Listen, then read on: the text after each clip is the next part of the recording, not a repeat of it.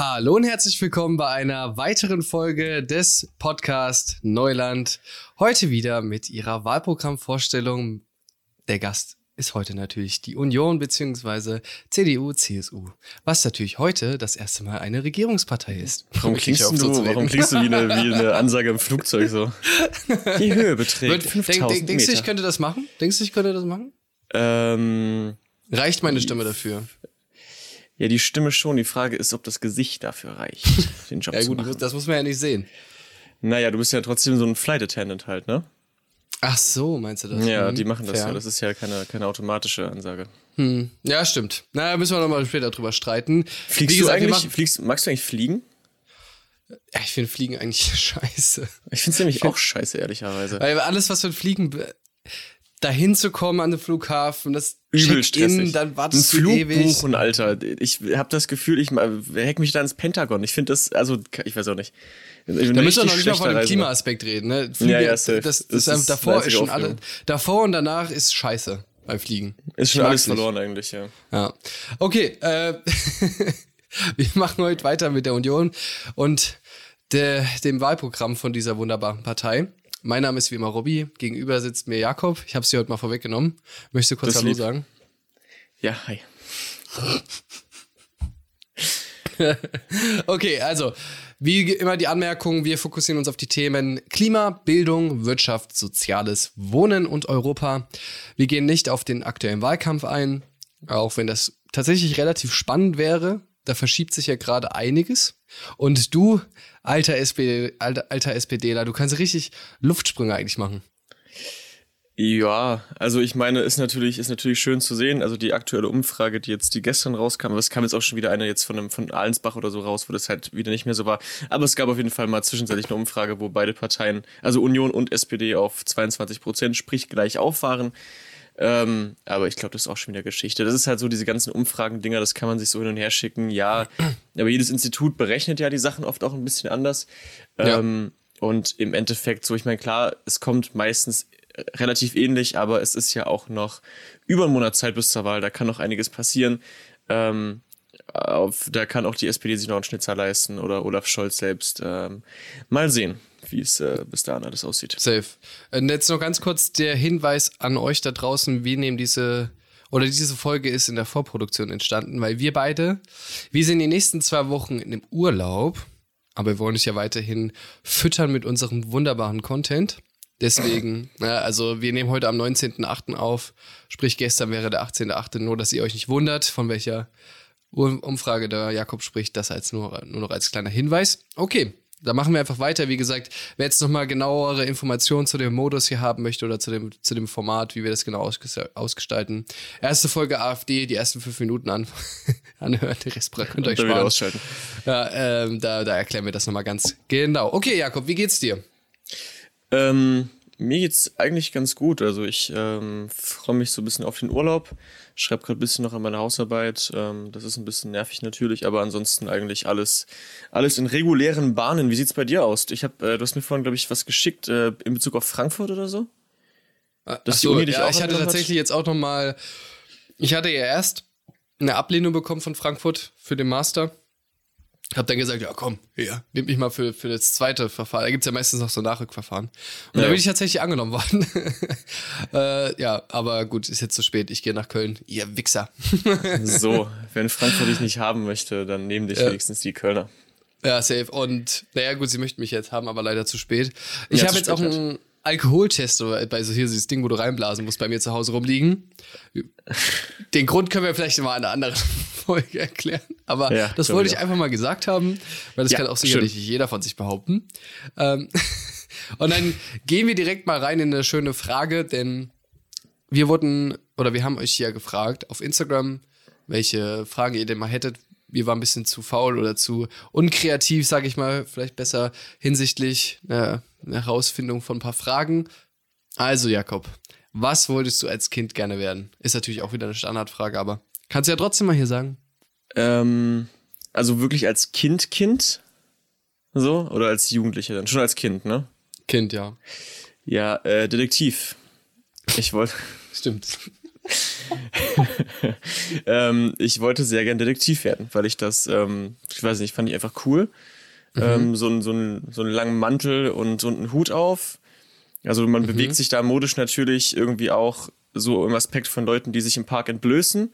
Ähm, das ist jetzt bei mir im Endeffekt geworden statt Detektiv, aber hey, ich habe wenigstens so einen langen Mantel. Ähm, oder äh, ich glaube, am Anfang wollte ich auch Bulle werden. Ähm, oder so halt so, so Kinderwünsche halt so. Ich war so acht Jahre und dachte so, boah, KSK wäre voll cool. So, bis ich da ein bisschen gemerkt habe, dafür muss man ja ähm, körperlich fit sein. fit sein. und mit 16 habe ich angefangen zu rauchen, da war das Ding eigentlich auch schon wieder durch. so, ähm, deswegen, ja, genau. Ja, fair. Und natürlich rückblickend auch, also weiß ich nicht, so mit den, mit den heutigen Informationen wäre jetzt KSK wohl nicht mein favorisiertes Umfeld Verstehe ich gar nicht. Nee, also ich habe das Gefühl, da sind sehr sympathische Menschen unterwegs. Sicherlich, sicherlich. Ähm, was ist es bei dir? Oder, oder ey, warte, darf ich raten?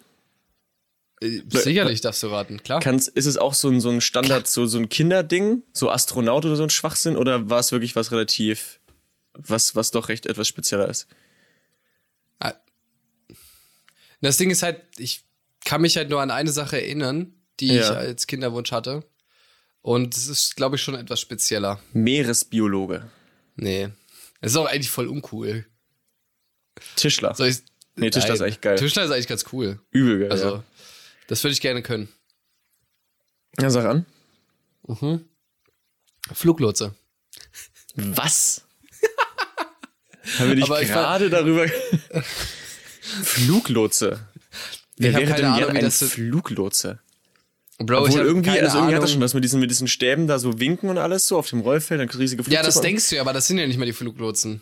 Nicht? Nein, die, Fluglotsen die, die sitzen sind? einfach nur im Tower und gucken oh. sich drei Tage, also gucken sich wie viele Stunden auf so einem scheiß Bildschirm, wie so ein Punkt sich von rechts nach links bewegt und dass die Höhenmeter passen, sodass sich halt Flug, dass halt Flugzeuge nicht crashen. Das machen Fluglotsen. Okay, das klingt jetzt wirklich nicht so geil. Ja, naja, gut, ich also ich nicht, muss ehrlich sagen, hat. Irgendjemand hat mir da so, eine, so ein Floh ins Ohr gesetzt, so dachte ich so, ja, Fluglose, mega. Also ja, da finde ich Detektiv um einiges cooler, ja, definitiv. Also ja. da bin ich vollkommen bei dir. Man kann es sich nicht aussuchen. Komm, Jakob, hau nochmal die andere Frage raus und dann gehen wir los hier mit der Union. Ähm, wenn du ein Verbrechen begehen könntest, ohne belangt zu werden, welches wäre es? Ach scheiße, darüber habe ich jetzt noch gar nicht nachgedacht. Ich kann dir meins sagen. ja, mach du Also mal. speziell jetzt äh, für dieses Jahr Wahlbetrug. safe safe Wahlbetrug. Und ansonsten, ich weiß es nicht. Ehrlicherweise nicht genau. Ähm, komm einfach, ich sage einfach mal eine Bank ausrauben. Keine Ahnung. Aber so eine, aber so eine, so eine Bank, wo nur ganz, ganz, ganz reiche Leute Geld haben. Und nicht so, nicht, keine, keine normalen Menschen. Ja. Also gut, das ist vielleicht einfach ein bisschen blöd, wenn ich das jetzt so sage, aber ich würde einfach irgendwie so ein Staatsarchiv gehen oder diesen Staatstresor, wo all die Geheimnisse drin sind. Ich würde einfach in Area 51 reinlaufen, über das alles ja, Oder, oder die, die ähm, Archive vom Vatikan. Genau, da, das, da, das machen, da reinlaufen, mir es anschauen und dann, ja, keine Bestrafung dafür. Das ist doch eine gute Antwort, oder? Ja, finde ich gut, finde ich gut. Sehr gut. schön. Dann, dann fangen ähm, wir mal an dann vielleicht findet man in, in, den vielleicht findet man in diesen Archiven auch einen Grund dafür, warum die ähm, Union äh, bis heute noch äh, relativ stark gewählt wird. Ähm, genau, wir gucken jetzt halt in unsere Aspekte rein und dann kann ja jeder selber schauen, ob da was für ihn dabei ist. Ähm, magst du vielleicht kurz mit dem Namen anfangen, wie wie denn wie denn ja, ja komm. Also wir, wir fangen jetzt mal kurz mit dem Namen an. Also das, das es heißt das Programm für Stabilität und Erneuerung. Du hast ja schon sehr schön darauf hingewiesen. Aber den Zusatz gemeinsam für ein modernes Deutschland. Ist noch genau, ja, gut. Aber du hast ja schon sehr schön darauf hingewiesen, dass Stabilität und Erneuerung irgendwie nach einem kleinen Widerspruch sich anhört. Ist ein bisschen konterkarierend wahrscheinlich. Also es ist natürlich klar, was da, also dem Titel die ähm, Union für eine, für, eine, für eine emotionale Stimmung erzeugen möchte. Aber so wirklich zusammenpassen tut's ja nicht. Also wenn ich was erneuern muss, muss ich ja eine Struktur aufbrechen und das ist ja dann keine Stabilität mehr. Ähm, und äh, deswegen äh, ist das, ähm, naja, Unionssprech für weiter so, Leute. Weiter genau. So. Also prinzipiell erstmal, ihr könnt euch mal gerne das Wahlprogramm im Internet anschauen. Es ist das hässlichste, was ich gesehen habe von bis, bisher und ich glaube auch, das wird das hässlichste bleiben. Mhm, glaube ich auch Weil, also das ist wirklich einfach nur mit Calibri-Schriftart und die Zwischenüberschriften sind so mit einfach nur fett. Und Mehr es ist, ist grau. Nicht. Es ist einfach es alles ist, grau. Also keine Bilder, also klingt jetzt so, als würde ich nicht lesen, aber äh, keine Bilder. Und wirklich, auch, ich weiß nicht, wie es dir ging, als du, als du deine Punkte gelesen hast, aber ich war halt wirklich erschüttert schon fast, wie wenig Substanz das Ding hat. Ja, das war also, interessant zu lesen. Man hat sich halt einerseits selber gelobt, auf der anderen Seite null Konkretes und fördern und ausbauen und sowas sind halt die Lieblingswörter gewesen. Oh, modernisieren auch noch. Ja, genau. Modernisieren also, ist noch ganz. Wir kommen ja gleich nochmal zurück drauf, wenn wir die Punkte so ein bisschen abarbeiten, aber da ist wirklich nicht so viel drin. Ne? Wir können ja nochmal ganz kurz, was in der Einleitung steht, da das zitieren. Also Zitat: Unsere Richtung ist klar. Wir wollen den Wandel gestalten, damit Deutschland an der Spitze bleibt. Aber unsere Vorstellung ist, Sicherheit im Wandel. Wir wollen stark aus der Krise kommen und eine neue Dynamik schaffen. Eine Dynamik, die Wirtschaft und Klimaschutz voranbringt, Arbeitsplätze sichert und neue schafft, Familien unterstützt und eine moderne Arbeitswelt gestaltet. Dabei stürmen wir nicht blind ins Morgen, sondern halten Maß und Mitte. Das so. bedeutet auch, wir werden nichts versprechen, was wir nicht einhalten können. Durch die hohen Ausgaben zur Bekämpfung der Pandemie sind die finanziellen Spielräume des Staates deutlich eingeschränkt. Neue Schulden oder Steuererhöhungen wären aber der falsche Weg. Wir setzen auf wirtschaftliches Wachstum, das unseren Staat finanzielle Spielräume eröffnet. Diese Spielräume wollen wir in äh, wollen wir für die finanzwirksamen Vorhaben dieses Programms nutzen. Also Union pur. Union pur. Ich finde es auch geil, so, wir werden nichts versprechen, was wir nicht einhalten können. Finde ich ja an sich erstmal einen fairen Deal, aber dann einfach gar nichts zu versprechen. also wie wenig kann man denn selber von sich halten? Vor, vor, allem, ich finde das auch so geil, weil das, wir haben ja schon drüber gesprochen, aber dass man halt Umverteilung, also vor dem Wort Umverteilung ganz am Anfang einfach das Wort sozialistisch dann auch noch packt, also in der naja. Einleitung. Finde ich, find ich, find ich sehr sympathisch. Aber gut, dann fangen wir mal mit den Punkten an. Möchtest du einfach mit Europa starten? Ich möchte sehr gern mit Europa starten. Ähm, genau, ein paar Sachen klingen immer so ein bisschen FDP-mäßig, nicht wundern. Das ist, sind sich äh, bei manchen, bei vielen Sachen relativ einig. Ähm, und auch der EU geht es um ein relativ, also auf jeden Fall um ein stärkeres Europa. Europa soll weltpolitikfähig gemacht werden, heißt es da drin. Dafür braucht es mehr Handlungsfähigkeit, mehr Mut und mehr Entschlossenheit. Also erstmal das ist erstmal ganz vernünftig. Ähm, wie die meisten anderen Parteien auch, es sollen, äh, wird gefordert, es soll schnellere Entscheidungen dort gefunden werden, wo europäische Lösungen und geschlossenes Handeln auf europäischer Ebene benötigt wird. Ähm, europäische Ko Kooperation und Integration statt nationalistischer Abschottung. Nur so werden Deutschland und Europa widerstandsfähiger gegen Pandemien, ökonomische Krisen, terroristische Bedrohungslagen und Cyberangriffe. Ähm, komisch, da steht ja gar nichts vom Klimawandel, aber naja. ähm, aber natürlich haben wir, haben wir, viel, haben wir viel zu tun mit äh, Cyberangriffen und so weiter und so fort. Ähm, vielleicht noch ein bisschen was zur, zur, ähm, zur europäischen Austauschpolitik. So mit welchen Ländern möchte man zusammenarbeiten, mit welchen nicht. Ähm, logischerweise klassisch CDU, der weitere Ausbau der deutsch-französischen Freundschaft als Motor für Europa. Niemand ist überrascht. Ähm, die zwei stärksten europäischen Länder sollen sich natürlich weiter gegenseitig unterstützen, ähm, um Europa voranzubringen, ähm, beziehungsweise sich selbst natürlich voranzubringen. Ähm, enge und Zusammenarbeit, äh, enge Zusammenarbeit und die Pflege der Freundschaft mit Polen ist sehr wichtig. Und wir wollen mehr europäische Unabhängigkeit und Sicherheit. Ähm, die Außensicherheitspolitik soll durch Mehrheitsentscheidungen in Europa entschieden werden. Äh, auch die UK, also das Vereinigte König Königreich, sollen eine flexible Sicherheitsarchitektur integriert werden. Das klingt jetzt alles nicht mehr ganz blöde. Ähm, und die Union möchte einen zusätzlichen gemeinsamen Sitz, ständigen Sitz der EU im Sicherheitsrat der Vereinten Nationen. Bisher sitzen da fünf. Ähm, die ich mir jetzt nicht auf, doch genau, äh, sind Frankreich, Russland, USA, China und UK. Das hätte man wahrscheinlich auch noch so zusammenbekommen. Jetzt weiß ich nicht ganz genau, wenn die EU einen ständigen Sitz im Sicherheitsrat der Vereinten Nationen haben soll, ähm, und Frankreich ja noch EU-Mitgliedsland ist und UK in die Außensicherheitspolitik mit eingebunden werden soll, bekommt dann, also klar, einen zusätzlichen, aber das ist ja dann irgendwie, ja trotzdem dann zwei europäische Länder drin, bin ich nicht ganz sicher, ob die anderen, also ob Russland, USA und China das mitmachen.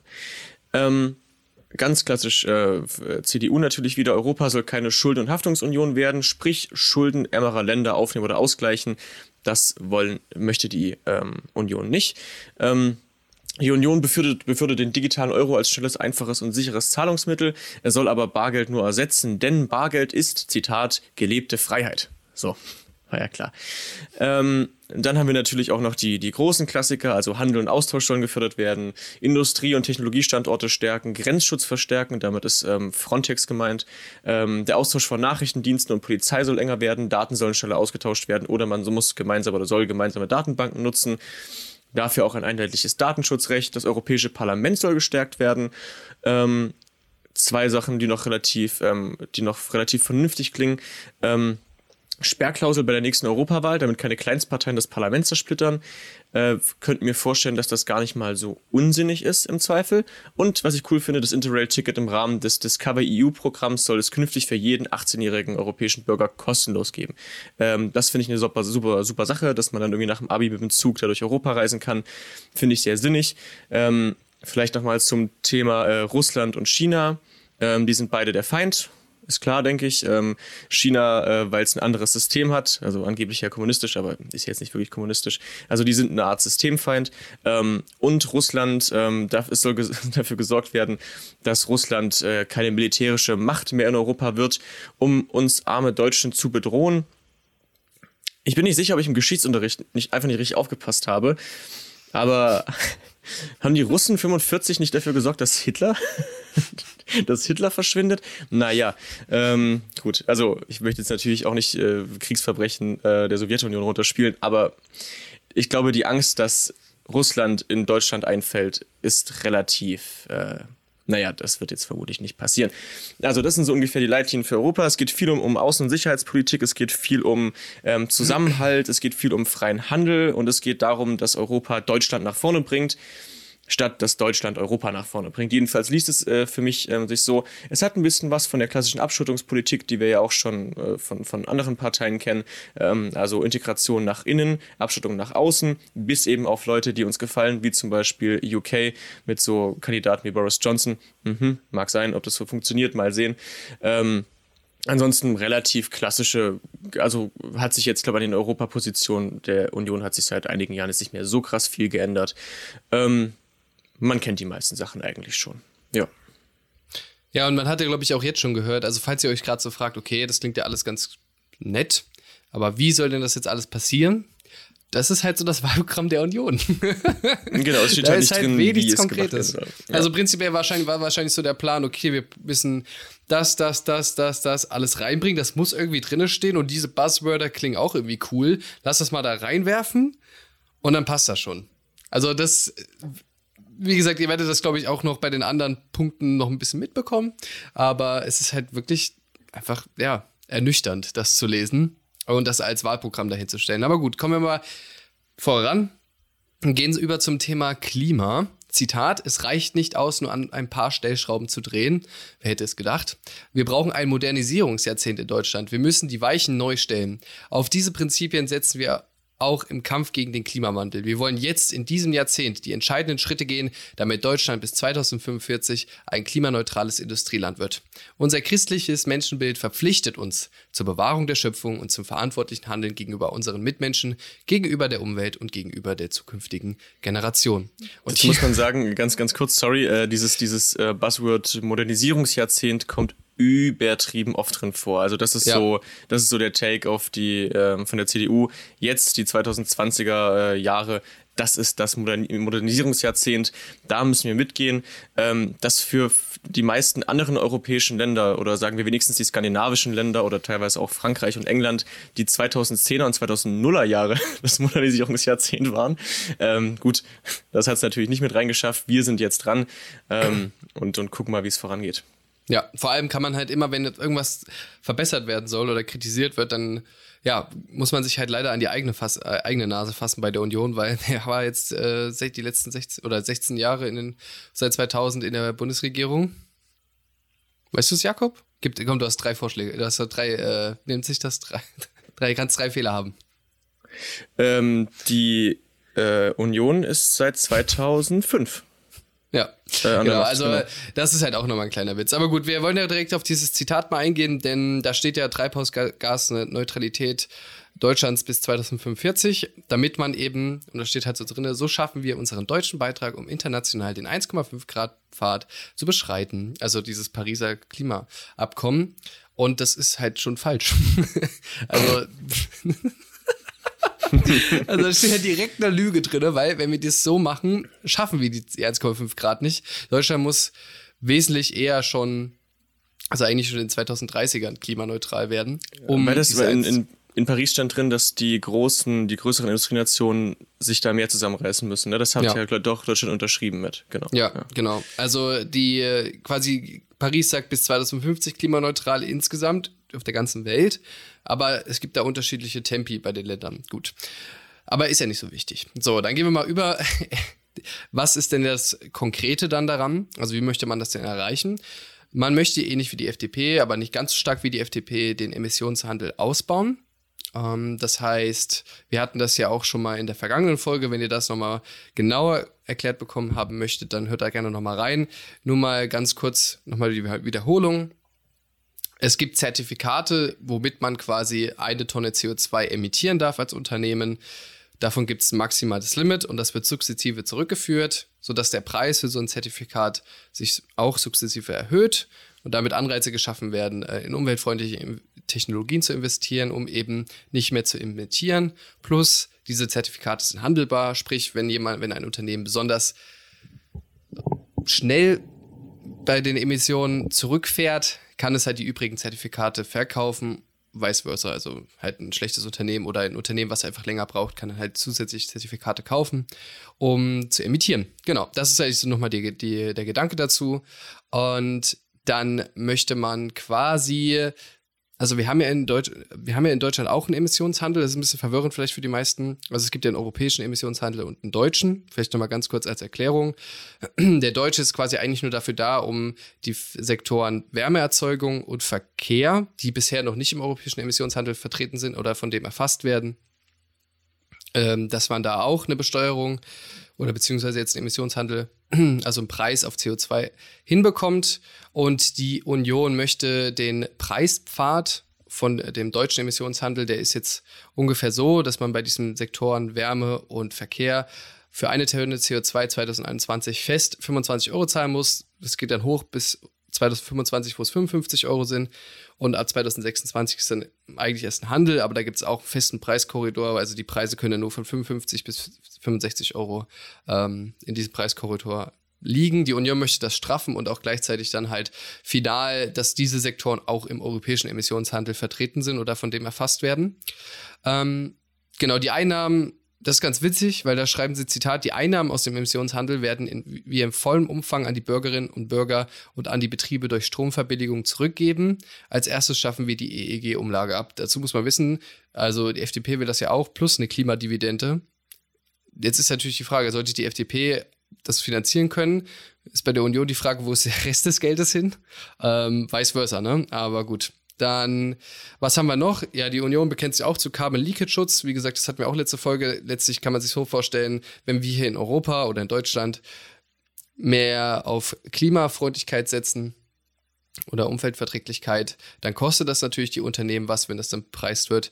Das heißt, man könnte ja auch als Unternehmen einfach auswandern, dort produzieren, wo keine so hohen Klimastandards sind und exportiert das dann wieder nach Deutschland. So, das soll natürlich nicht passieren. Deswegen gibt es einzelne Vorschläge, wie man das umgehen kann.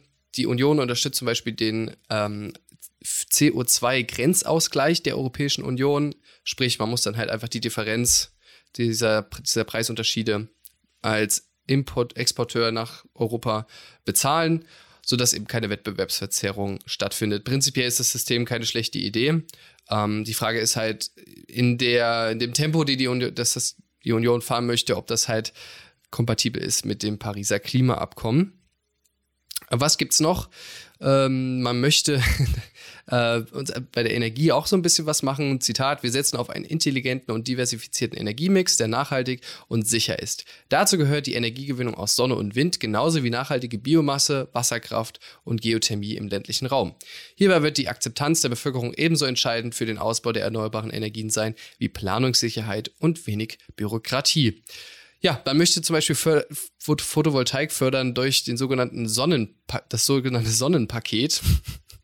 Also finde ich auch ein schöner Name für eine Förderungsmaßnahme. Ähm, äh, prinzipiell ist das dann halt und typisch Union, Genehmigungsverfahren sollen erleichtert werden, zum Beispiel über Online-Plattformen. Ähm, es sollen keine Ausgleichsflächen mehr für Photovoltaikanlagen nötig sein, wenn Mindestkriterien für Naturschutz eingehalten werden. Beim Wind, den möchte man auch fördern. Was meinen Sie da eigentlich für, für Photovoltaik? Die meinen jetzt halt nicht die ganz normalen Dinge, die also du wenn du halt packst, Photovoltaik, ne? Freiflächen, Photovoltaikanlagen, sprich jetzt nicht auf dem Dach, sondern wie du schon Genau. gesagt hast, so gibt es ja auch so große Photovoltaikparks, ähm, wo du dann halt quasi, weil das ja Land nicht mehr genutzt werden kann, für andere Sachen muss man dann halt meistens Ausgleichsflächen äh, bringen. Das soll eben nicht passieren, damit man der Landwirtschaft keine zusätzlichen Flächen entzie entzieht und dementsprechend das ist der Hintergedanke dabei. Ansonsten man, beim Wind, das möchte man fördern, aber wir wissen eigentlich, die Union ist da nicht so der Freund davon. Ähm, weiterhin klingt auch eher alles so ein bisschen zagha zaghaft. Also die Union will viel prüfen, fördern. Ähm, also man will halt natürlich auch Energiespeicher, also für die erneuerbare Energie, die sind ja notwendig, damit wir auch vielleicht diese Schwankungen beim, bei der Energieerzeugung ein bisschen besser kompensieren können. Brauchen wir Energiespeicher? Ja, dann Zitat, wir wollen prüfen, wie wir im Bereich der Übertragungsnetze für mehr Kostenwettbewerb und beschleunigte Investitionen sorgen können. Wir wollen den Bau der notwendigen Stromleitung beschleunigen. Ähm, man möchte Forschung und Entwicklung für neue Energieerzeugungsverfahren unterstützen.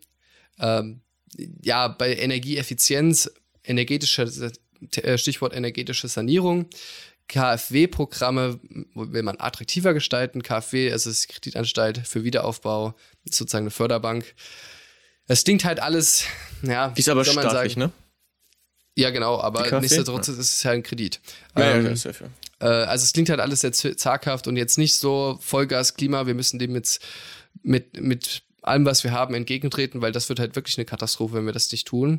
Ansonsten ist man noch Fan von Wasserstoff, da möchte man auch rein investieren, das fördern, weil man das auch als zusätzliche äh, wie nennt man als äh, zum Beispiel auch im Sinne von synthet- synthetischen Kraftstoffen ähm, da hinterher ist.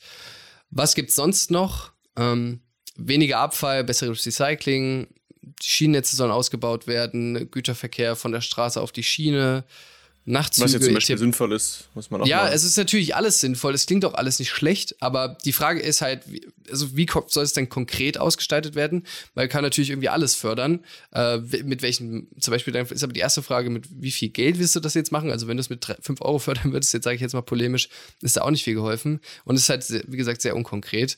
Ähm, und schlussendlich noch ähnlich zum, zur FDP, man setzt eben E-Mobilität auf synthetische Kraftstoffe. Frage ist natürlich auch da, das haben wir auch in der letzten Folge schon gesagt, ist das, das keine Technologie, die morgen schon markttauglich ist, sondern wahrscheinlich erst in fünf oder zehn Jahren. Haben wir die Zeit, sage ich jetzt mal, ähm, und diese Verbo Fahrverbote und Tempolimit werden abgelehnt. Ähm, Ladesäulennetz soll ausgebaut werden. Ja, also das ist so der Take im Sinne von Klimaschutz. Ich finde es halt auch eigentlich wild, das nochmal zwischendrin, bevor wir dann äh, zum Sozialen kommen, weil da ist ja auch eh nicht so viel zu holen. Ähm, für mich ist ein, müsste ein Wahlprogramm von einer Partei, die 16 Jahre lang regiert hat und davor auch, also die Partei ist, die Deutschland halt maßgeblich oder im nächsten Zeitraum halt regiert hat. Ich verstehe nicht, wie da so viele so so Forderungen, sag ich mal, rauskommen können, ohne ein Backup. So, also ich glaube, das ideale Wahlprogramm für, für so eine Partei, die so lange regiert hat, müsste eigentlich sein, so guckt, was wir schon erreicht haben. So, das ist, das ist nicht, was wir für die Zukunft wollen, sondern das ist, was wir schon geschaffen haben und jetzt geht's einfach noch weiter. So, und dass man das nicht nutzt, dieses, dieses relativ klare Konzept, so, ähm, und zu sagen, so, wir machen hier weiter, zeigt einfach nur, wie wenig in diesen 16 Jahren passiert ist. Ähm, die, die Idee kam jetzt, weil ich ein nochmal ein, äh, ein Plakat gesehen habe von 2002, glaube ich, ähm, wo die SPD genau das gemacht hat. Sie hat halt praktisch, also da, die SPD, äh, die Rot-Grün war ja äh, 98 gewählt worden bis 2002, war diese erste Wahlperiode, ähm, hat dann halt so auf so ein Plakat gehabt, so, das war vorher bei der CDU, was weiß ich, ähm, so und so viele Arbeitsplätze und dann, wir haben aber so und so viel Prozent mehr geschaffen, so. Diese Gegenüberstellung. Und da das nicht passiert ist, zeigt es einfach nur, wie unglaublich wenig passiert ist. Und jetzt zu sagen, ja, wählt uns nochmal für das Modernisierungsjahrzehnt, jetzt hauen wir mal voll in die, in die, in die Tassen, keine Ahnung, ist halt einfach eine einzige Frechheit, Digga. das ist eine einzige Scheißfrechheit. Ähm, gut, Ja. kommen wir zum, zum, zum Sozialen, ne? Genau. Alles klärchen. So.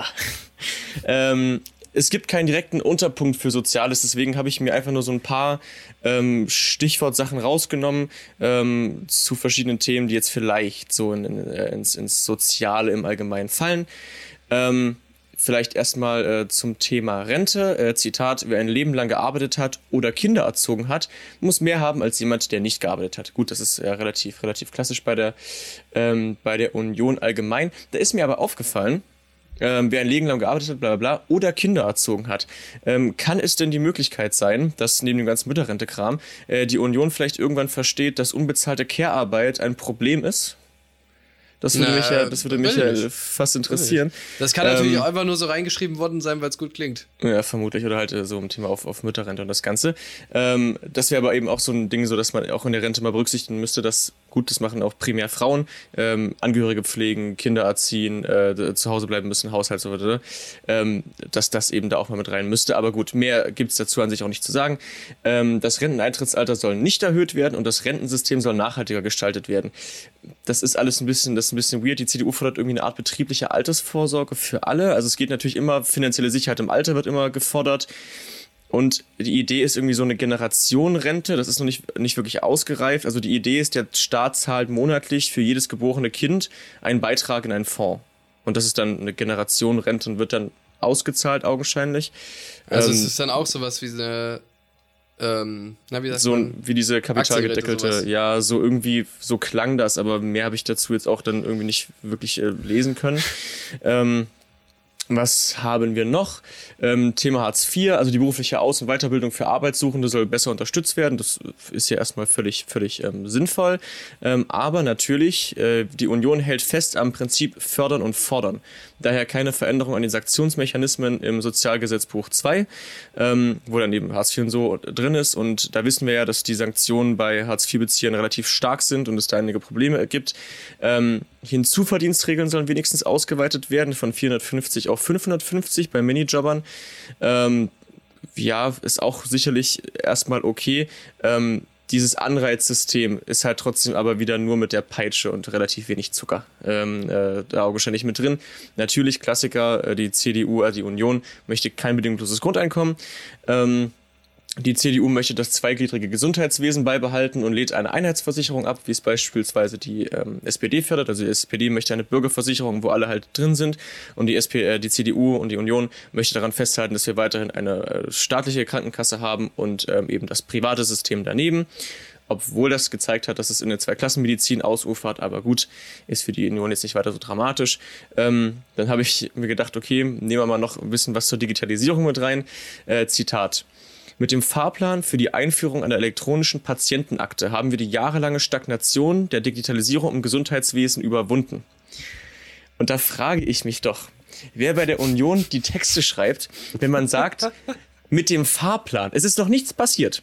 Es ist noch nichts passiert mit dem Fahrplan. Sprich, ein Fahrplan ist die Überlegung oder die Struktur für diese, für diese Einführung. Ha haben wir die jahrelange Stagnation überwunden? Wir brauchten nur die Idee, meine sehr verehrten Damen und Herren. Wir brauchten nur die Idee. Und wir haben es geschafft. Unser Gesundheitswesen ist digitalisiert, weil es hat so lange stagniert. Ich frage mich, wieso. ich verstehe es einfach nicht, wer diese Texte da zusammenschreibt. Da muss man ja ähm, auch dazu sagen, wenn jetzt nicht die Corona-Pandemie gewesen wäre, wäre, wäre zum Gesundheitssystem wahrscheinlich kaum Wort. In ja, allen Wahlprogrammen, das, aber das, äh, das sowieso. Ähm, ansonsten, äh, genau, das sind so, so grob die Sozialförderung, wie gesagt, alles bisschen, noch ein bisschen unausgereift. Ähm, also ich denke mal, die also Sanktionsmechanismen weiterbehalten im Hartz-IV-System und Anreizsysteme für Hartz-IV-Empfänger schaffen, daraus rauszukommen, ist so, so ein Hauptding. Dieses Ding mit der Generationenrente, mal gucken, ob da noch irgendwas Interessanteres kommt. Und natürlich äh, Familien sollen, sollen unterstützt werden. Also weniger Bürokratie bei Familienleistungen. Das ist jetzt Kindergeld oder sowas, nehme ich mal stark an. Ähm, das soll irgendwie zentralisiert werden und die Eltern sollen darauf einen leichteren Zugriff bekommen, äh, im Zweifel auch online und dann mehr beantragen können. Und Partnermonate beim Elterngeld sollen auf 16 Monate ausgeweitet werden. Das sind so die Hauptpunkte, die ich jetzt in Bezug auf Soziales ähm, gefunden habe. Okay. das, ist, das, das war nicht viel. Jetzt, naja, vielleicht haben wir auch einfach noch nicht alles Passagen gelesen und äh, da war eigentlich der Punkt Soziales nochmal ganz fett irgendwo drin. Wir machen ja, der weiter. Punkt, das ist ja das Ding, der Punkt, es gab halt keinen, es gab halt leider keinen Punkt ich Soziales. Ne? Aber es gab viel innere Sicherheit. Das haben wir noch ja. nicht mit drin. Ähm, genau, wir machen weiter mit Wirtschaft und Steuern. Zitat, und das ist ja auch, na gut, ich lese einfach erstmal vor. Zitat, die soziale Marktwirtschaft ist die Wirtschaftsordnung unserer freiheitlichen Demokratie.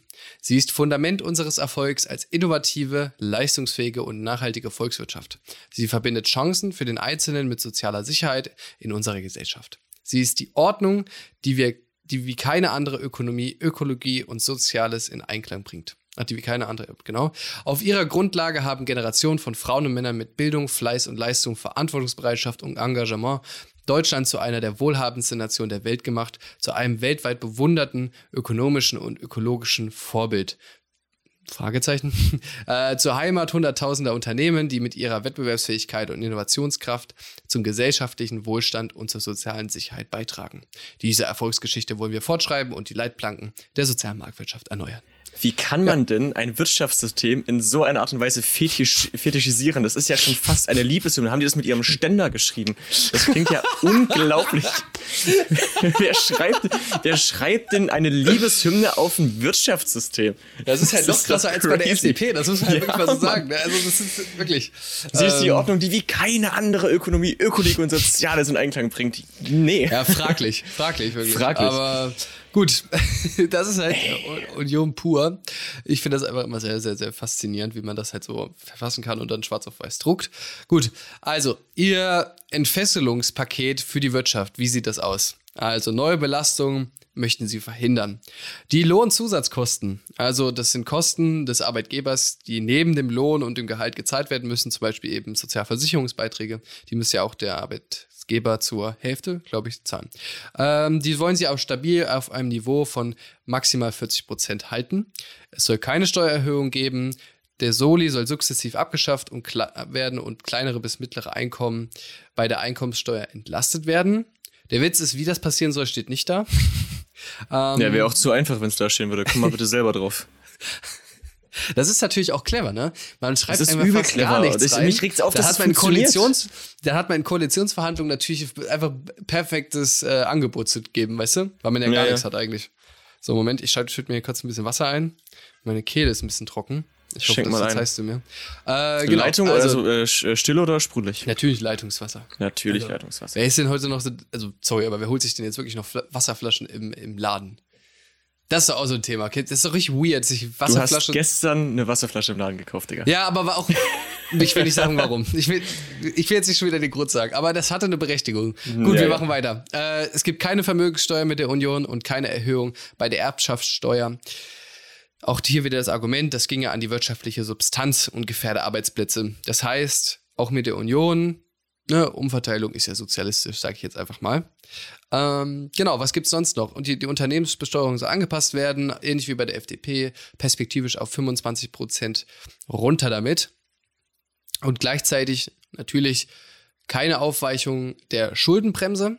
Man möchte so schnell wie möglich auf die Schuldenquote von 60 Prozent oder niedriger kommen. Äh, zur, nur mal für euch die Information, was die Schuldenquote ist. Das sind quasi Schulden durch das BIP. Ja, ähm, das ist einfach die Schuldenquote und ein Kassensturz für öffentliche Haushalte einschließlich Sozialversicherung soll nach der Pandemie stattfinden. Zu den Steuersenkungen für Unternehmen haben wir in der letzten Folge auch schon was gesagt. Ich möchte hier nur noch mal was einbringen, um der Frage auf den Grund zu gehen, ob das wirklich jetzt das richtige Instrument sei, um Wachstum zu generieren. Ähm, denn man möchte ja auch gleichzeitig ab 2026 die Corona-Schulden über 20 Jahre tilgen. Ja, das heißt, der finanzielle Spielraum des Staates ist nach der Union, wenn man keine Schulden machen möchte, eigentlich fast schon gar nicht mehr vorhanden. Jetzt haben wir aber natürlich die, wir haben jetzt haben wir natürlich die Corona-Pandemie und die Schuldenlast von Unter Unternehmen hat sich ja während der Corona-Krise verschlimmert. Ja, wir haben das alle gesehen, wir kennen alle Bars, Restaurants, die geschlossen haben oder die ganz schön ja, in die finanzielle Bredouille gekommen sind. Ähm, und es gibt jetzt einzelne Ökonomen, die jetzt eben die Hypothese aufstellen, gut, wenn jetzt halt die Unternehmen sehr verschuldet sind, dann müssen sie gegebenenfalls sparen. Ja, das heißt, sie versuchen Finanzüberschüsse zu erwirtschaften, die aber halt nicht mehr investiert werden, sondern dann später in der Hinsicht, dadurch, dass man ja Kredite aufnehmen musste oder Notfallhilfen etc. etc., die man ja irgendwann wieder zurückzahlen muss, spart man, um das dann irgendwann bedienen zu können. Das Problem daran ist, wenn nicht investiert wird, sondern getilgt wird, äh, verlässt dieses Geld sozusagen den Wirtschaftskreislauf.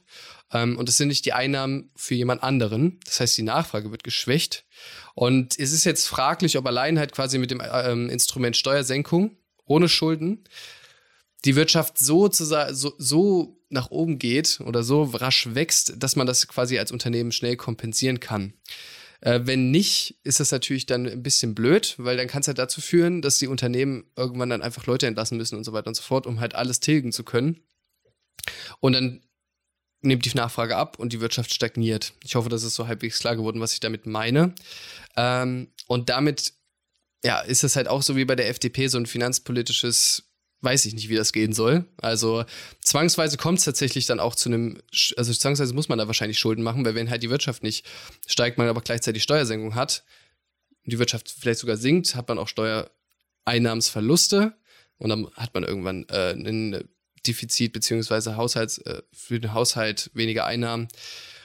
Und dann hat man da halt vielleicht ein paar Schulden dann doch stehen, wenn man das äh, so angeht wie die Union. Also das, wenn halt, das tritt halt ein, wenn die Union tatsächlich, äh, die, die Unternehmen sich wirklich zu hart verschuldet haben sollen.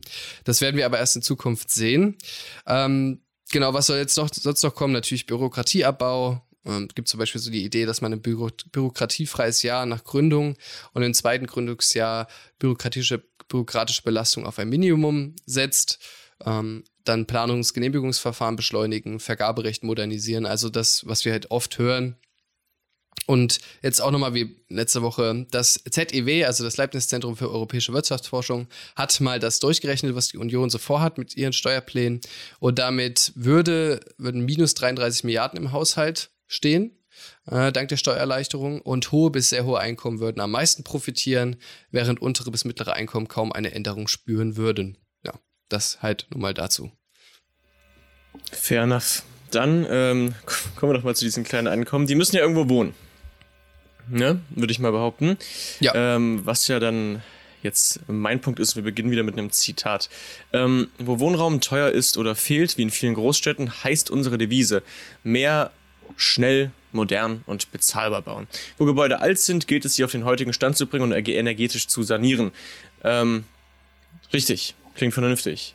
Ähm, wie machen wir das? Äh, das Ziel ist, dass man statt Mietendeckel und so weiter und so fort, wie das die FDP auch schon gesagt hat, einfach mehr bauen soll.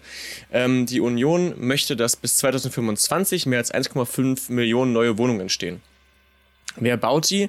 Äh, ist das, sind das etwa Sozialwohnungen, die der Staat baut für kleine und mittlere Einkommen? Nein, es müssen natürlich Investitionsanreize geschaffen werden für private Leute, die bauen. Ähm, und das Problem, was ich da sehe, ist 1,5 Millionen Wohnungen klingen erstmal nicht verkehrt, weil das sind 1,5 Millionen Wohnungen mehr. Ähm, wenn der Staat aber nicht guckt, was das für Wohnungen sind, sind das dann halt auch, können das halt auch 1,5 Millionen teure Wohnungen sein. Das heißt ja nicht, dass wir dadurch einen bezahlbaren Wohnraum bekommen. Wir bekommen Wohnraum. Wer darin einziehen kann, steht da nicht. So. Und wenn ich jetzt Investitionsanreize schaffe, vermute ich mal, ähm, dass da jetzt keine, keine kleineren Wohnungen für Geringverdiener entstehen werden. Ähm, die derzeit befristete Abschreibungsmöglichkeit beim Mietwohnungsbau soll verlängert werden und wer eine neue Mietwohnung baut, soll auch nach dem Ende, das ist damit gemeint, äh, nach dem Ende 2021 5% der Anschaffungs- und Herstellungskosten zusätzlich von der Steuer absetzen können. Ähm, dann haben wir die Klassiker, wie gesagt, es ist, das ist relativ ähnlich mit der FDP. Ähm, Planungs- und Genehmigungsverfahren sollen beschleunigt werden. Äh, die Länder, also die Bundesländer sollen Umsetzungshemmnisse abbauen. Es soll weniger Bauvorschriften geben. Äh, die Brachlandentwicklung soll im Rahmen der Städtebauförderung verstärkt werden und so weiter und so fort. Ähm, für den sozialen Wohnungsbau, der auch gefördert werden soll, ähm, sieht sie auch, wie die FDP, das Wohngeld ähm, als Mittel dazu, also eben den Mieter zu befähigen, irgendwo einzuziehen. Und Robby hat ja schon äh, letzte Folge recht treffend analysiert. Ja, das ist zwar schön, aber subventionieren tut das im Endeffekt den Vermieter, beziehungsweise die Vermietungsfirma, wie auch immer. Ähm, beim sozialen Wohnungsbau soll mit den Ländern, also den Bundesländern erörtert werden, ob auf jeden Bundeseuro auch ein Euro vom Land beigesteuert werden kann und zweckgebunden eingesetzt wird. Das ist ja erstmal nicht weiter verkehrt. Ähm, und Menschen sollen lang in ihrer eigenen Wohnung oder im eigenen Haus leben können. Die dafür erforderlichen Investitionen, also zum barrierefreien Umbau, soll, oho, wer hätte es gedacht, durch ein KfW-Programm oder durch einen KfW-Kredit ähm, unterstützt werden. Eine Sache ist mir jetzt aber noch aufgefallen. Ähm, ein Bauantrag für Wohnimmobilien soll, regulär zwei Monate nach vollständiger Vorlage aller notwendigen Unterlagen abschließend bearbeitet sein. Andernfalls gilt er als grundsätzlich genehmigt. Ich bin der Meinung, dass die FDP das auch wollte, vielleicht einen anderen Zeitraum, aber vielleicht vertue ich mich da auch gerade. Nehmen wir jetzt einfach erstmal die Union. Ähm, Und da stand dann nichts weiter dazu. Und jetzt frage ich mich doch, wenn ich jetzt einen Bauantrag stelle, oder gleich mehrere und eine Behörde überlastet, die Behörden sind ja eh schon komplett am Arsch, die sowas machen, ähm, und da halt Sachen drin sind, die man vielleicht einfach nicht genehmigen könnte oder sollte oder was weiß ich, weil zum Beispiel irgendwelche Energiesachen ähm, nicht mitgedacht wurden oder, oder was weiß ich nicht alles, ähm, dann gilt es nach zwei Monaten trotzdem als genehmigt und ich kann anfangen zu bauen? So, was nein, ist Nein, nein, nein, das hast du falsch verstanden, Jakob. Ah, äh, das äh, dachte die, ich mir. Die Behörden kriegen das doch alles hin. Ja, ja, stimmt. Denn die werden ja digitalisiert. Wir, wir sind doch so. Deutschland. Soll ich, kurz ja, die, soll ich, kurz die, Nationalhymne spielen? Da für, geht ja. Wollen wir kurz klatschen für die, für die Behörden? Ja, also das ist halt, also man möchte Bürokratieabbau, das verstehe ich auch in einem bestimmten Maße. Man möchte das Ganze digitalisieren, das verstehe ich auch in einem bestimmten Maße. Also man möchte Behörden dazu befähigen, flexibler, effizienter und schneller zu arbeiten. Dann macht man es aber so, dass man sagt, aber ihr habt nur so und so lang Zeit dafür. Also vertraut man seinen eigenen Vorschlägen gar nicht, die Behörden so schnell zu machen. Und dann passiert es halt einfach, dass irgendwelche Bauträger da durchrutschen. Also so lese ich das jedenfalls, weil ich nichts Gegenteiliges im Programm gefunden habe. Und es klingt halt für mich so, ähm, wenn ich jetzt eine große Wohn Wohnungsfirma bin, sagen wir zum Beispiel eine Vonovia, die nochmal 1000 Wohnungen bauen möchte, im Land Berlin zum Beispiel, und dann das Bauamt im Land Berlin mit 1000 Anträgen zuballert, da will ich, da will ich die Behörde sehen, die das in zwei Monaten hinbekommt, jedes Verfahren zu genehmigen slash abzulehnen. So, wenn es eben nicht irgendeiner, irgendeiner ähm, bestimmten Sanierung, Energie, äh, Klima, Vorschriften entspricht. Das, ähm, das finde ich wirklich, das finde ich frech. Also es kann natürlich sein, dass ich das falsch verstanden habe, aber so liest es sich für mich und das finde ich schon, das finde also ich schon wenn das so eintreten crazy. würde, dann ist das natürlich eine, eine offene Tür für große Baukonzerne. Genau, Gut. Dann machen wir noch mit dem letzten Punkt weiter. Dann haben wir es auch für heute geschafft mit der wunderbaren Union. Die Bildung. Natürlich auch hier Zitat Aufstieg durch Bildung. Also, äh, sprachliche Bildung für alle Kinder fördern. Das ist so der erste Punkt zum Thema Bildung. Ähm, auch interessant, dass das der erste Punkt ist. Aber gut, Zitat, wir werden den Erwerb der deutschen Sprache so früh wie möglich fördern, insbesondere durch verbindliche, fortlaufende und standardisierte Diagnoseverfahren. Ab einem Alter von drei Jahren kommen verbindliche Sprachstand, Sprachstandtests mit qualitativ wirksamen Sprachförderangeboten für alle Kinder hinzu. Was interessant ist, weil die Union eben auch da reingeschrieben hat, dass Kinder, die die deutsche Sprache nicht sprechen, nicht in die Schule dürfen. Jedes Grundschulkind muss vor seiner Einstellung der deutschen Sprache mächtig sein. Was nun mächtig ist, wird ja nicht ausgebaut. Also sprich, wenn jetzt ein Kind, ähm, was weiß ich, irgendwo halt eben Flucht, Migration, bababa, das Kind spricht nur sehr, sehr schlechtes Deutsch, wer entscheidet denn, ähm, was fähig ist? Und Sprache lernst du ja nur im Austausch mit anderen Menschen und Kinder lernen ja am schnellsten. Also es gibt ja logischerweise niemanden, der schneller eine Sprache lernt als ein Kind, weil dieses Gehirn noch anders funktioniert und es anders aufnehmen kann. Also je jünger du bist, eine Sprache lernst, desto effektiver lernst du die auch. Deswegen ist es ja sinnvoll, Kinder auf jeden Fall in einen schulischen Kontext einzubinden, die die Sprache noch nicht perfekt beherrschen, damit sie die Sprache lernen. So, ähm, und einfach, einfach nur zu sagen, also an sich haben wir eine Schulpflicht in Deutschland, aber Kinder, die kein Deutsch sprechen oder nicht fähig genug sind, in irgendeinem Maße wird ja nicht weiter ausgeführt, dürfen einfach nicht in die Schule. Finde ich schon ein bisschen. Ja, ich finde es auch komisch, weil also es soll natürlich für jedes Kind dann ein besonderer Sprachförderbedarf festgestellt werden. Also wahrscheinlich auch nur für diejenigen, die halt keine Muttersprachler sind. Ähm, wonach dann verpflichtende, qualitativ wirksame und durchgehende Sprachförderung in einer Kindertagesstätte oder Vorschule stattfinden soll. Ja, wie das halt genau dann sich äh, auslebt, das ist halt noch ein bisschen offen. Also heißt es dann, dass ähm, Kinder halt mit späterem Alter erst zur ersten Klasse gehen oder dann einfach die zweite, dritte vorhuschen? Also das ist halt irgendwie ein bisschen sehr komisch. Die andere Frage, die ich mir auch so ein bisschen ste stelle, wer soll denn jetzt dafür auch noch aufkommen? Also LehrerInnen sind ja auch jetzt schon massiv überfordert, vor allem in einzelnen Hotspots. Wer soll denn jetzt dann noch sozusagen für, für diese individuelle Betreuung da aufkommen? Das frage ich mich ein bisschen. Ja, gehen wir weiter zum nächsten Punkt. Schulen in sozial schwierigen Lagen besonders stärken. Und da möchte die Union, die Bund-Länder-Initiative Schule, Schule macht stark fördern. Vielleicht ganz kurz, was das ist. Das ist sozusagen ähm, so eine Initiative, wo man zusammen mit den Lehrkräften und aber auch der Wissenschaft und WissenschaftlerInnen ähm, Konzepte erarbeiten möchte, wie man solchen Kindern besonders gut helfen kann, um das in zwei Phasen. In der ersten Phase will man eben diese passgenaue Lösung entwickeln von 2021 bis 2025.